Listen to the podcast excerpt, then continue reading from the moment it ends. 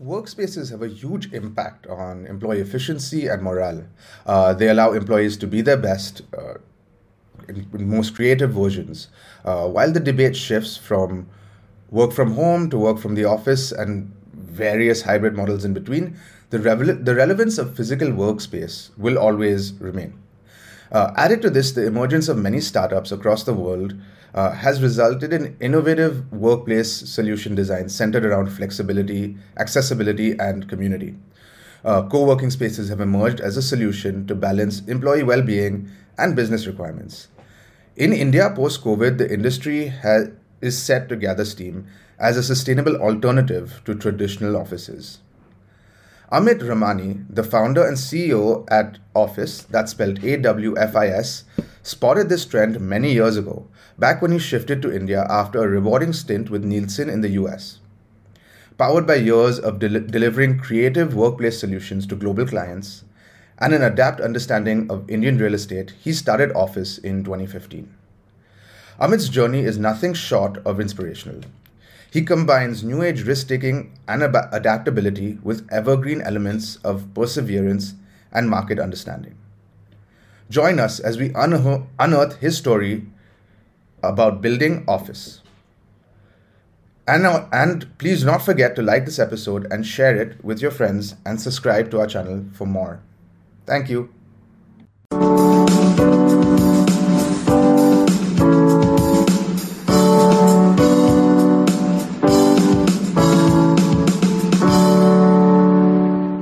Hey Amit, thank you so much for joining us for this. Really looking forward to this conversation. Thank you, Aviral. Glad to be here.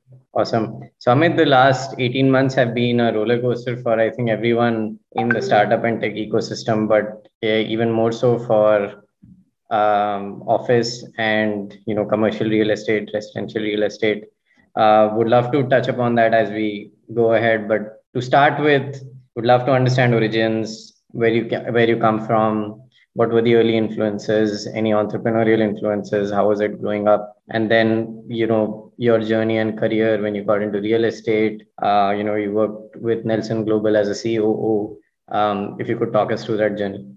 So, Aviral, starting, from my early career influences. So I came from a family of engineers. And when I decided to pursue architecture, I was the black sheep of the family because in a family of engineers, you can imagine that, architecture back then wasn't the hottest thing, right? This was the 90s when civil construction, etc. and architecture were not booming like they are right now.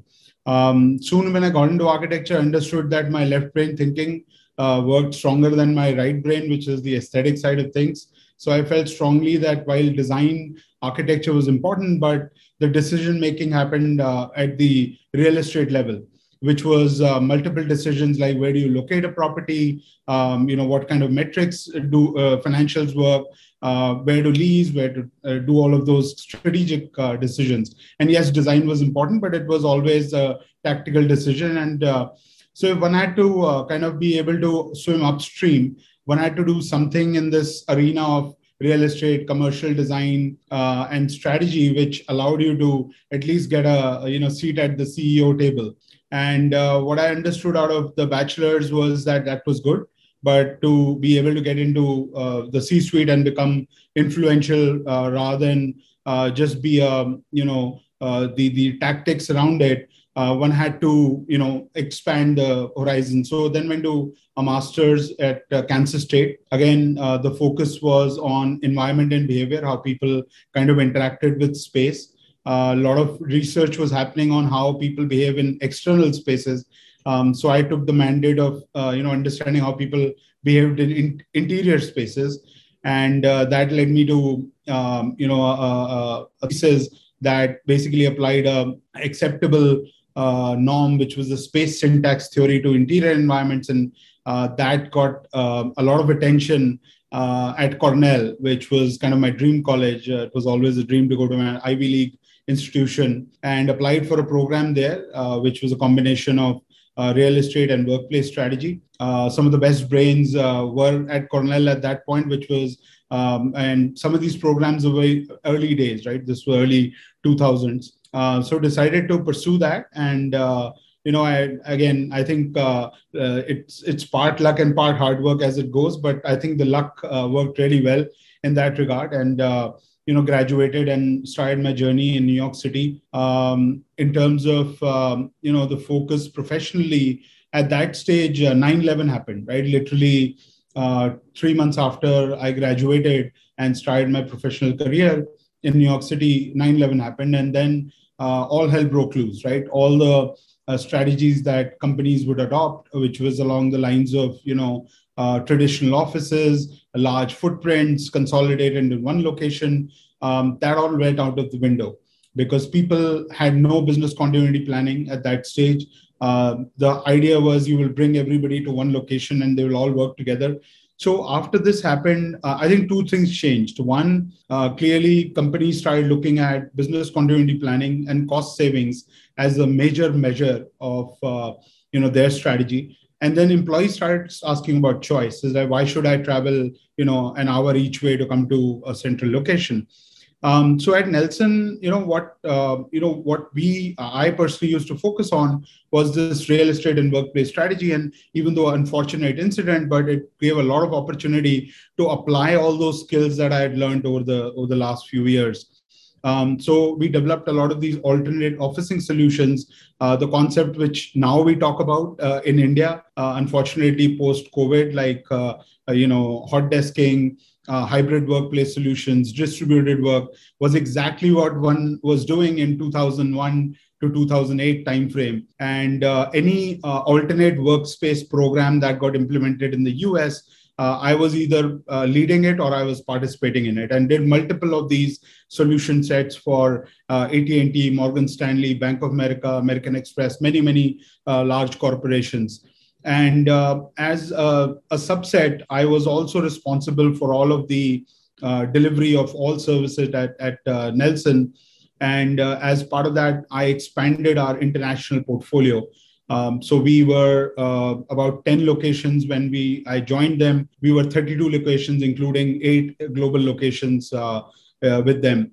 So the global context gave me a very good sense of where Asia was headed, right? Because a large part of the expansion that I was responsible for was Europe and Asia. And in fact, we expanded into Japan, into China, established partnerships in Singapore, and then obviously established our India office. So 2007 and 8 was a time frame when you know, a lot of the changes were happening in terms of the global markets.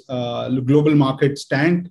India still survived, and I took a punt of relocating back from the US to India to start Nelson's journey in India. And then obviously, you know, we bought over that business, the India business, and I became a first generation entrepreneur in 2010. And since then, one has obviously done a couple of other ventures, and including AWFIS, which we started in 2015. Understand. And, you know, what was that trigger for you to start your own thing? What nudged you? I mean, and I'm very keen to learn more about how founders actually come up with the idea to actually start. It's a big decision. You even relocated back to India. So if you could double click on that. Yeah.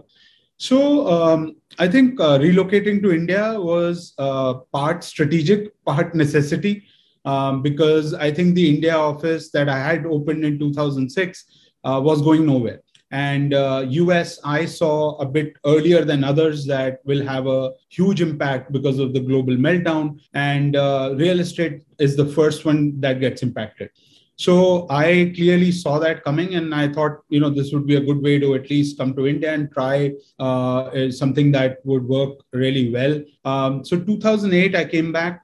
2010, the US Nelson business had tanked. I mean, it had gone, it had a huge impact. While India was thriving, the India business was doing really well. And, you know, I, at that point, decided to go back to my global CEO. And I told him that, you know, India is thriving. Let's, you know, focus on India more. And obviously the multiple reasons why one takes certain decisions. At that point, India was not key part of their strategy. Obviously survival in the US was, And, at that stage, I had an option to either quit and do something else or buy the business in India and continue my journey, which I strongly believed in, because I think the India story was just getting started. We had had a good run between 2003 and 2007, but I think the adversity of the meltdown was impacted. But I felt that India's story was just about starting. And I basically went in and made an offer, sold everything that I had at that stage. And strongly believed in India and then the venture that we had started. We at that stage had about 50 people that were working for us, a small SME business. But I think we were hitting much above our weight. I think we were doing work for the largest companies in India, both global and local multinationals. And I felt that, people will get more and more professionalized. So sold everything and got into that venture. And I think that's done well. I think that business still continues in India under a professional management. We are one of the top 5 design and build companies in India. I think the right strategy at that stage and right strategy to become a first generation entrepreneur.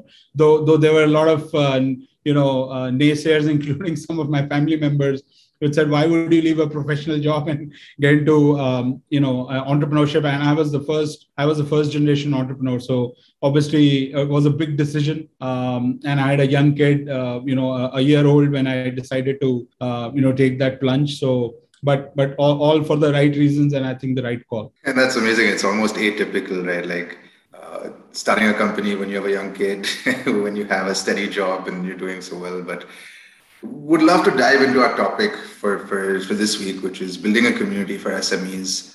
And want to start off with talking about the co-working space model and how that's evolved since 2015. I'm sure a lot's changed.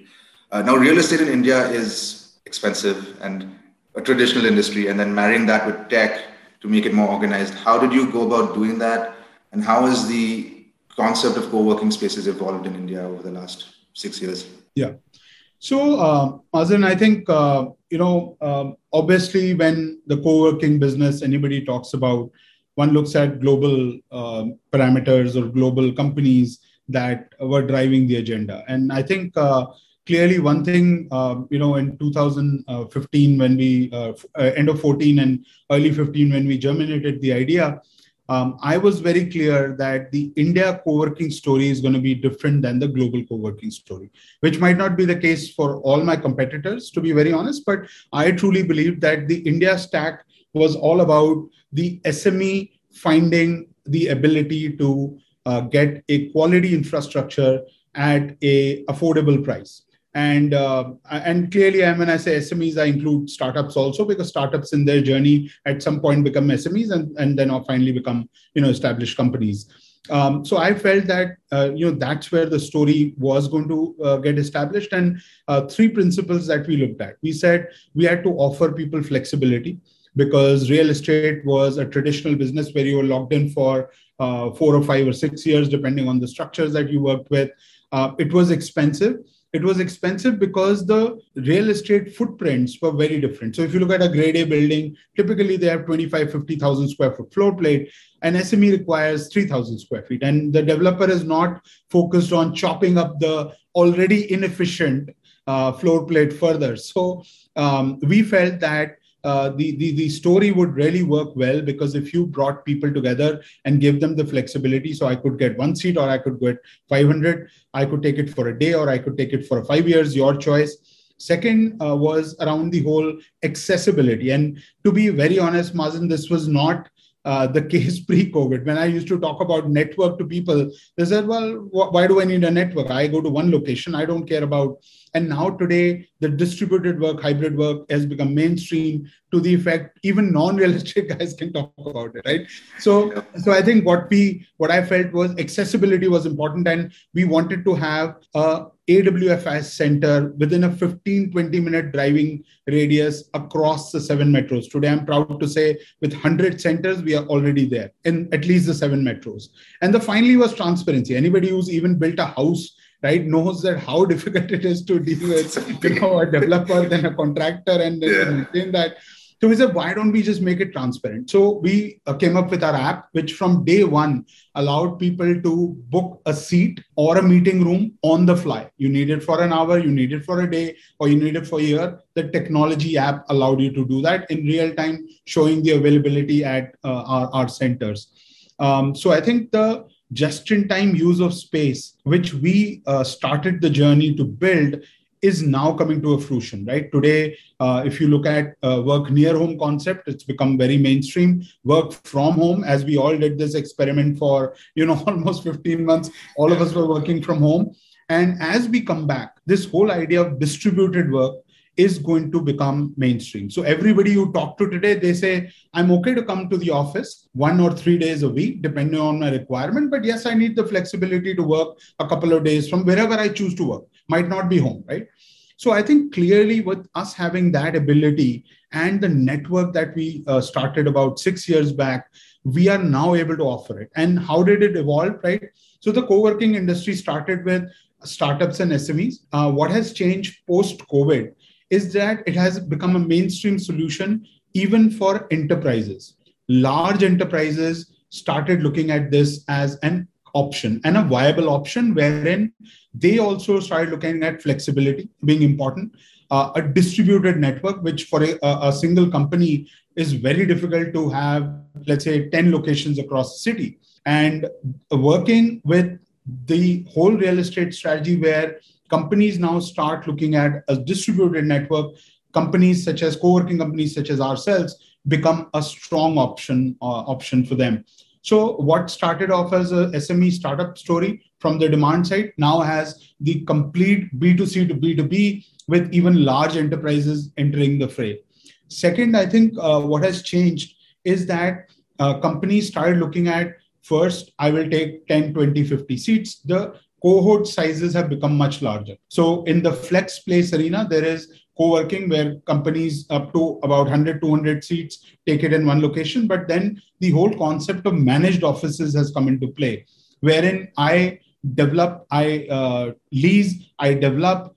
operate a center for a dedicated company, and it is their center. So that's the managed office piece. At Office, what we did was in April of 2020, we became paranoid, right? When this hit, I was paranoid, and so was my team, because the founder is paranoid. It trickles everyone down. And we said, what if people never come back to office, right? And it could be that possibility, right? Who knows, right? I didn't have a crystal ball. So we said, we need to diversify our base. So we started 3 new ventures. One was Office Transform, which provides fully integrated design and build solution for companies, for developers, and so on. Second was Office at Home. We said when people are sitting at home, and most people we understood were working out of their dining table or their children's study table, because nobody had a desk and a chair at home. So we said, why don't we provide a smart desk and an ergonomic chair to individuals and provide some of the benefits. So for example, you could go to the nearest center and get your printing done, receive your packages, and so on. And we provided that solution thinking that companies will provide this as a subscription to their employees. But the companies chose to provide not the subscription, but the monetary benefit. They said, why don't you go buy whatever you want to buy? Yeah. So that what was a subscription-based idea now became a B2C idea. And in the last year or so, we have sold over 10,000 desks and chairs under that Office at Home journey. And then the final piece was Office Care. When COVID hit, we used to outsource our facility management, guarding, housekeeping, pantry, which is almost 90% of my workforce that takes care of my community. And many of our partners were forced to not be able to provide the monetary benefit during that COVID time. And I felt that was completely unfair, because the guys who have served us the most are the ones impacted the most, and we are not being able to support them. So we insourced that business completely. So we took on about almost 600 team members that we insourced under our Office Care brand. And today I'm glad to report that 600 team, while continuing to support our centers, is now a full-blown business where we enroll today almost 1,800 people in that business. So all of those businesses only came about because of, you know, the paranoia and COVID. And I think glad to report that all of them are thriving really well and has in fact impacted our revenue positively and has grown that in COVID. Your second part of the question was around communities, right? So what we felt very clearly was the decision to come into an office, AWFIS location is usually by the founder, promoter, the real estate head. But the people who come every day are expecting a much more better experience, right? Because their original workspaces, I'm talking about SMEs, I'm not right now talking about large enterprises who can provide all the bells and whistles of amenities, but the guy who provides a 50-seater location cannot afford to provide a pantry, a cafe, a collaboration zone, activity-based settings, all kinds of events, etc. We said, well, oh, this is a great opportunity for us to enhance the experience, because at the end of the day, the decision to come there was probably taken by, you know, one person, but the 50 to 100 people that come every day have the opportunity to provide us the extended stickiness into the network. Because if my employees are happy, why would I leave, right? It's a plug and play environment. So we focused really on the community and curated a lot of activity around it. So it was around creating engagement with the community, which was happening through our events, was happening through our, the partnerships that we are curating for them. It was happening through the socials that we were having. And some of this was pre-COVID, honestly. During COVID, obviously, physical occupancy went down. It's coming back again. But during that period, we were not able to do. So this was the whole idea of engagement, providing the community experiences and the ability to, engage with the broader teams, right? And because of that, we kept our center sizes between 300 to 400 seats in a single location. Our centers are much smaller. They are typically about 20,000, 25,000 square foot footprints, which translates to about 300 to 400 seats. We felt that was the right size where our managers could engage and know each and every member, and the members would know each other, right? So we came up with this neighborhood concept where the central location was where people could engage, but in their neighborhoods of 100 people each, they knew each other. And as a result, stickiness increases. When it is a proven fact that if I like my coworker, my chances of going away from the job is much higher. Same logic applies. If I like my coworker in my co-working center, I will most likely not leave. And that strategy has worked really well for us and has curated both an offline and an online community. The online community happens through our tech platform where people can engage, people can post things and obviously find solutions for their businesses or their requirements. This is amazing. I think a lot of examples of how you guys adapted to changing preferences and behaviors to obviously the COVID situation and also the focus on what you guys are doing, like your sort of USP of bringing in this community aspect is quite amazing. I would like to talk a bit about some of the things that maybe didn't go so well. What were some of the things that you learned from some of the perhaps maybe not mistakes, but some of the assumptions that you were proved wrong on throughout your journey and how you learned from them? Yeah. So I think I'll start with, the first piece that we went completely wrong on, right? So the first center that we opened was 70 seats. It was basically in a very central location in Delhi, but majority of the space in the center was completely open. And honestly, Mazen, we couldn't, in a 70-seater center, we couldn't even sell 20 seats, right? And over a 6-month period. Today, honestly, we sell in a single month 4,000 seats, just to give you a perspective that we couldn't even sell 70 seats in 6 months, right? Yeah. And what went wrong was that what we understood was that people were okay to come to a co-working space, but they wanted privacy when it came to their own team. So they were okay if, let's say, they are part of one company, they're open to sit in that open environment. But if they are part of two separate companies, there has to be a physical barrier. That was one lesson learned. Second, we understood the operational dynamics. At 70 seats, nobody would make money, right? We couldn't offer an experience and we were not able to make any money out of it. So that's how we came up with the right sizing of the center, 300 to about 500 odd seats, which is now the standard that we follow. And the third, which was actually a positive lesson, right? But at that time, we felt it was not, it was probably the right strategy. We said we will lease all our centers directly because then we control everything, right? The challenge is when I do a lease, I'm in a 5 or 6 year lock-in. My customers were looking for a day to, let's say, you know, average of 24 months.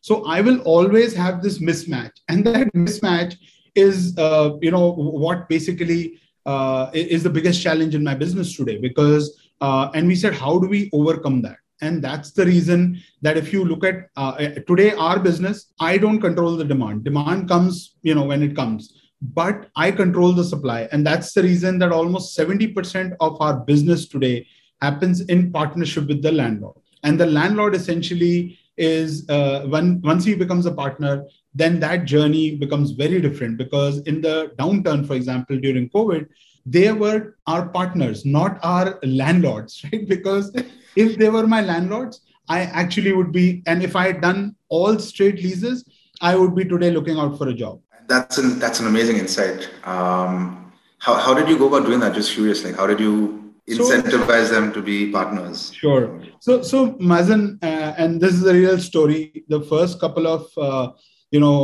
meetings where we would go to a landlord and say, trust me, give me your space. I'm not going to give you a rental. Please put in X crores to fit out the space. And when I make money, you will make money, right? And the first few meetings, even the cup of tea did not arrive to the table. And we were but I think Mazen, what was very interesting was, and this is a statistic that I quote all the time. In India, there is 1 billion square feet of commercial real estate. Only about 30% is with institutional landlords, right? The likes which we hear, which do REITs and so on and so forth. 70% is with HNIs, family offices, individual investors, because real estate in India over the last 75 years was the favorite investment by Indians. Right. And because those 70% of the individuals did not have a marketing leasing team, did not have the ability to even fill 20, 30,000 square feet of space, which they either inherited or bought as real estate as being a wealth kind of asset class, we were able to go crack them, because my pitch was, this space is lying empty. It used to appreciate 20% year on year, but since 2012, it's not appreciated. So maintenance and property tax is hurting you. So what's your risk, right? And I have at least 10 centers where I've been successful. And at that point, we used to have about 7 to 10 centers. Once the journey started, then we were able to prove, and real estate from the outside seemed like a large industry, but it's a very small industry when it comes to cities and micro markets.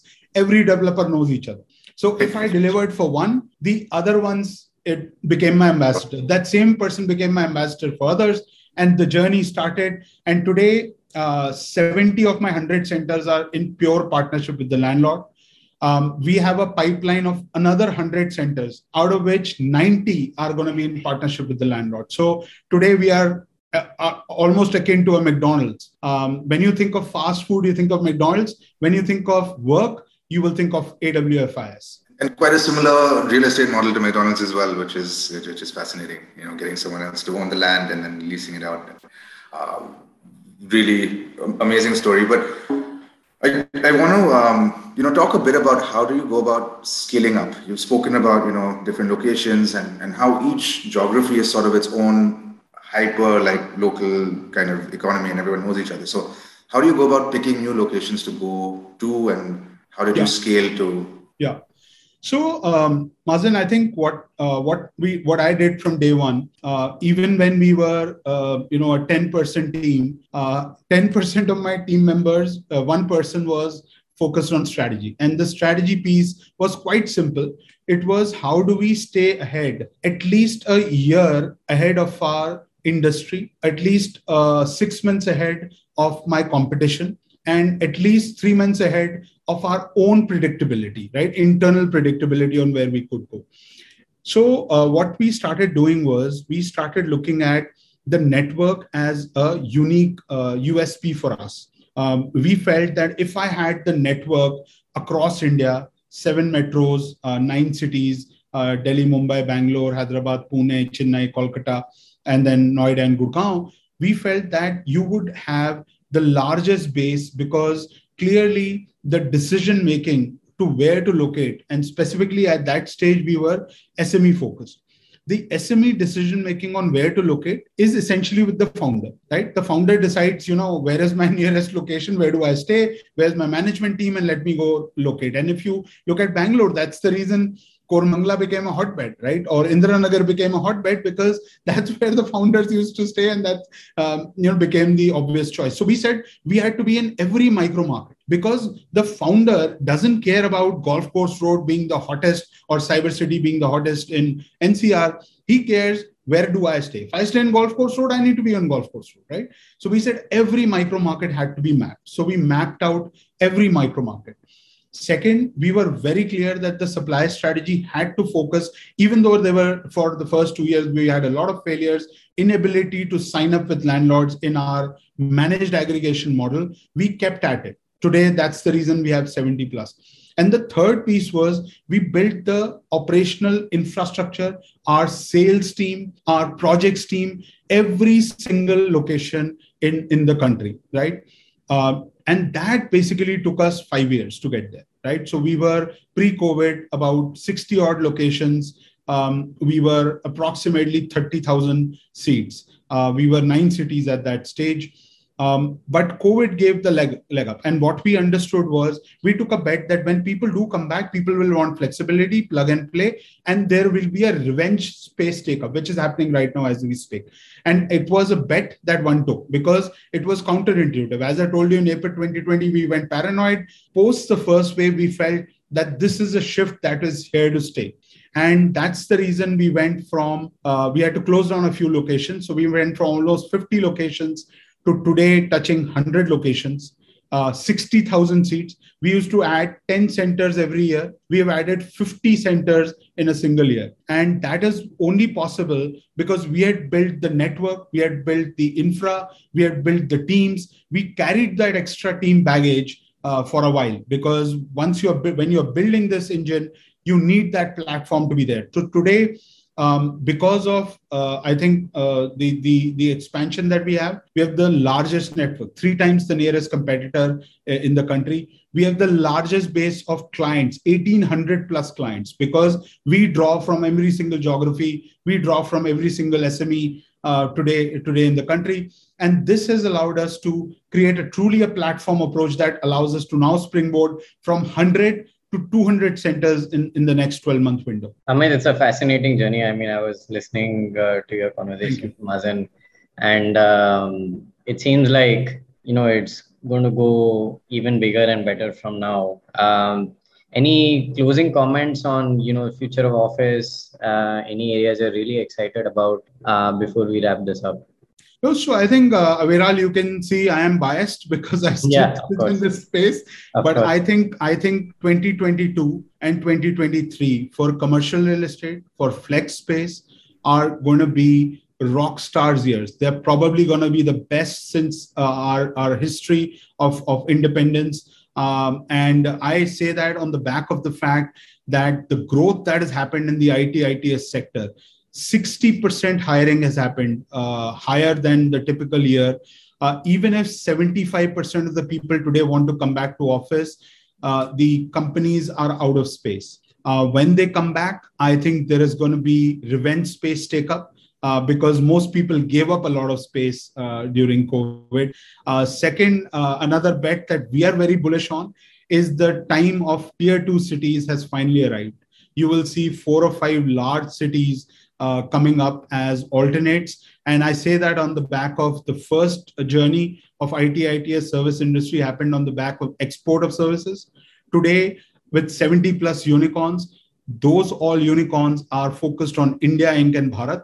And the support infrastructure of IT/ITS is not being set up for global markets, is being set up for Indian markets. So tier 2 cities is where the next journey is going to be written. And finally, I think India's story overall is just taking shape. I think we are going to be a 5 trillion by 2025 and a 10 trillion by 2030. So extremely bullish on India's story as well. Awesome. And as a final question that we asked our guests, what's one piece of unfiltered feedback you've received in your journey, either as an entrepreneur or a career, that you'd like to share with us that really changed the way you looked at things? And the more honest, the more brutal it is, the better. So Aviral, initially I mentioned that I was a black sheep because, I was a family of engineers and I was doing architecture. The first year of architecture, I joined, the program. And one of my professors came to me and he said, I think you're never going to be successful in this industry. This was like 3 months into that program. I said, better quit right now and have a break here and look for engineering, because this is not your cup of tea. You're not going to be able to be ever successful. So that, jolted one out of, the comfort zone. And one had to, focus on making sure that one was successful. So today we run one of the top 5 design and build firms in the country. We run a, co-working office space business, which again is related to architecture, real estate, as I see it. So I think that was one unfiltered advice that, I really took to heart and said, you got to make a success out of it. And, obviously we have gotten to a certain stage, but I think we are at the ground floor of the opportunity, still a skyscraper to be built. Awesome. Thank you, Amit. Thanks a lot for doing this. Thank you. Thank you so much for tuning in to Founders Unfiltered. Hope you enjoyed this week's episode.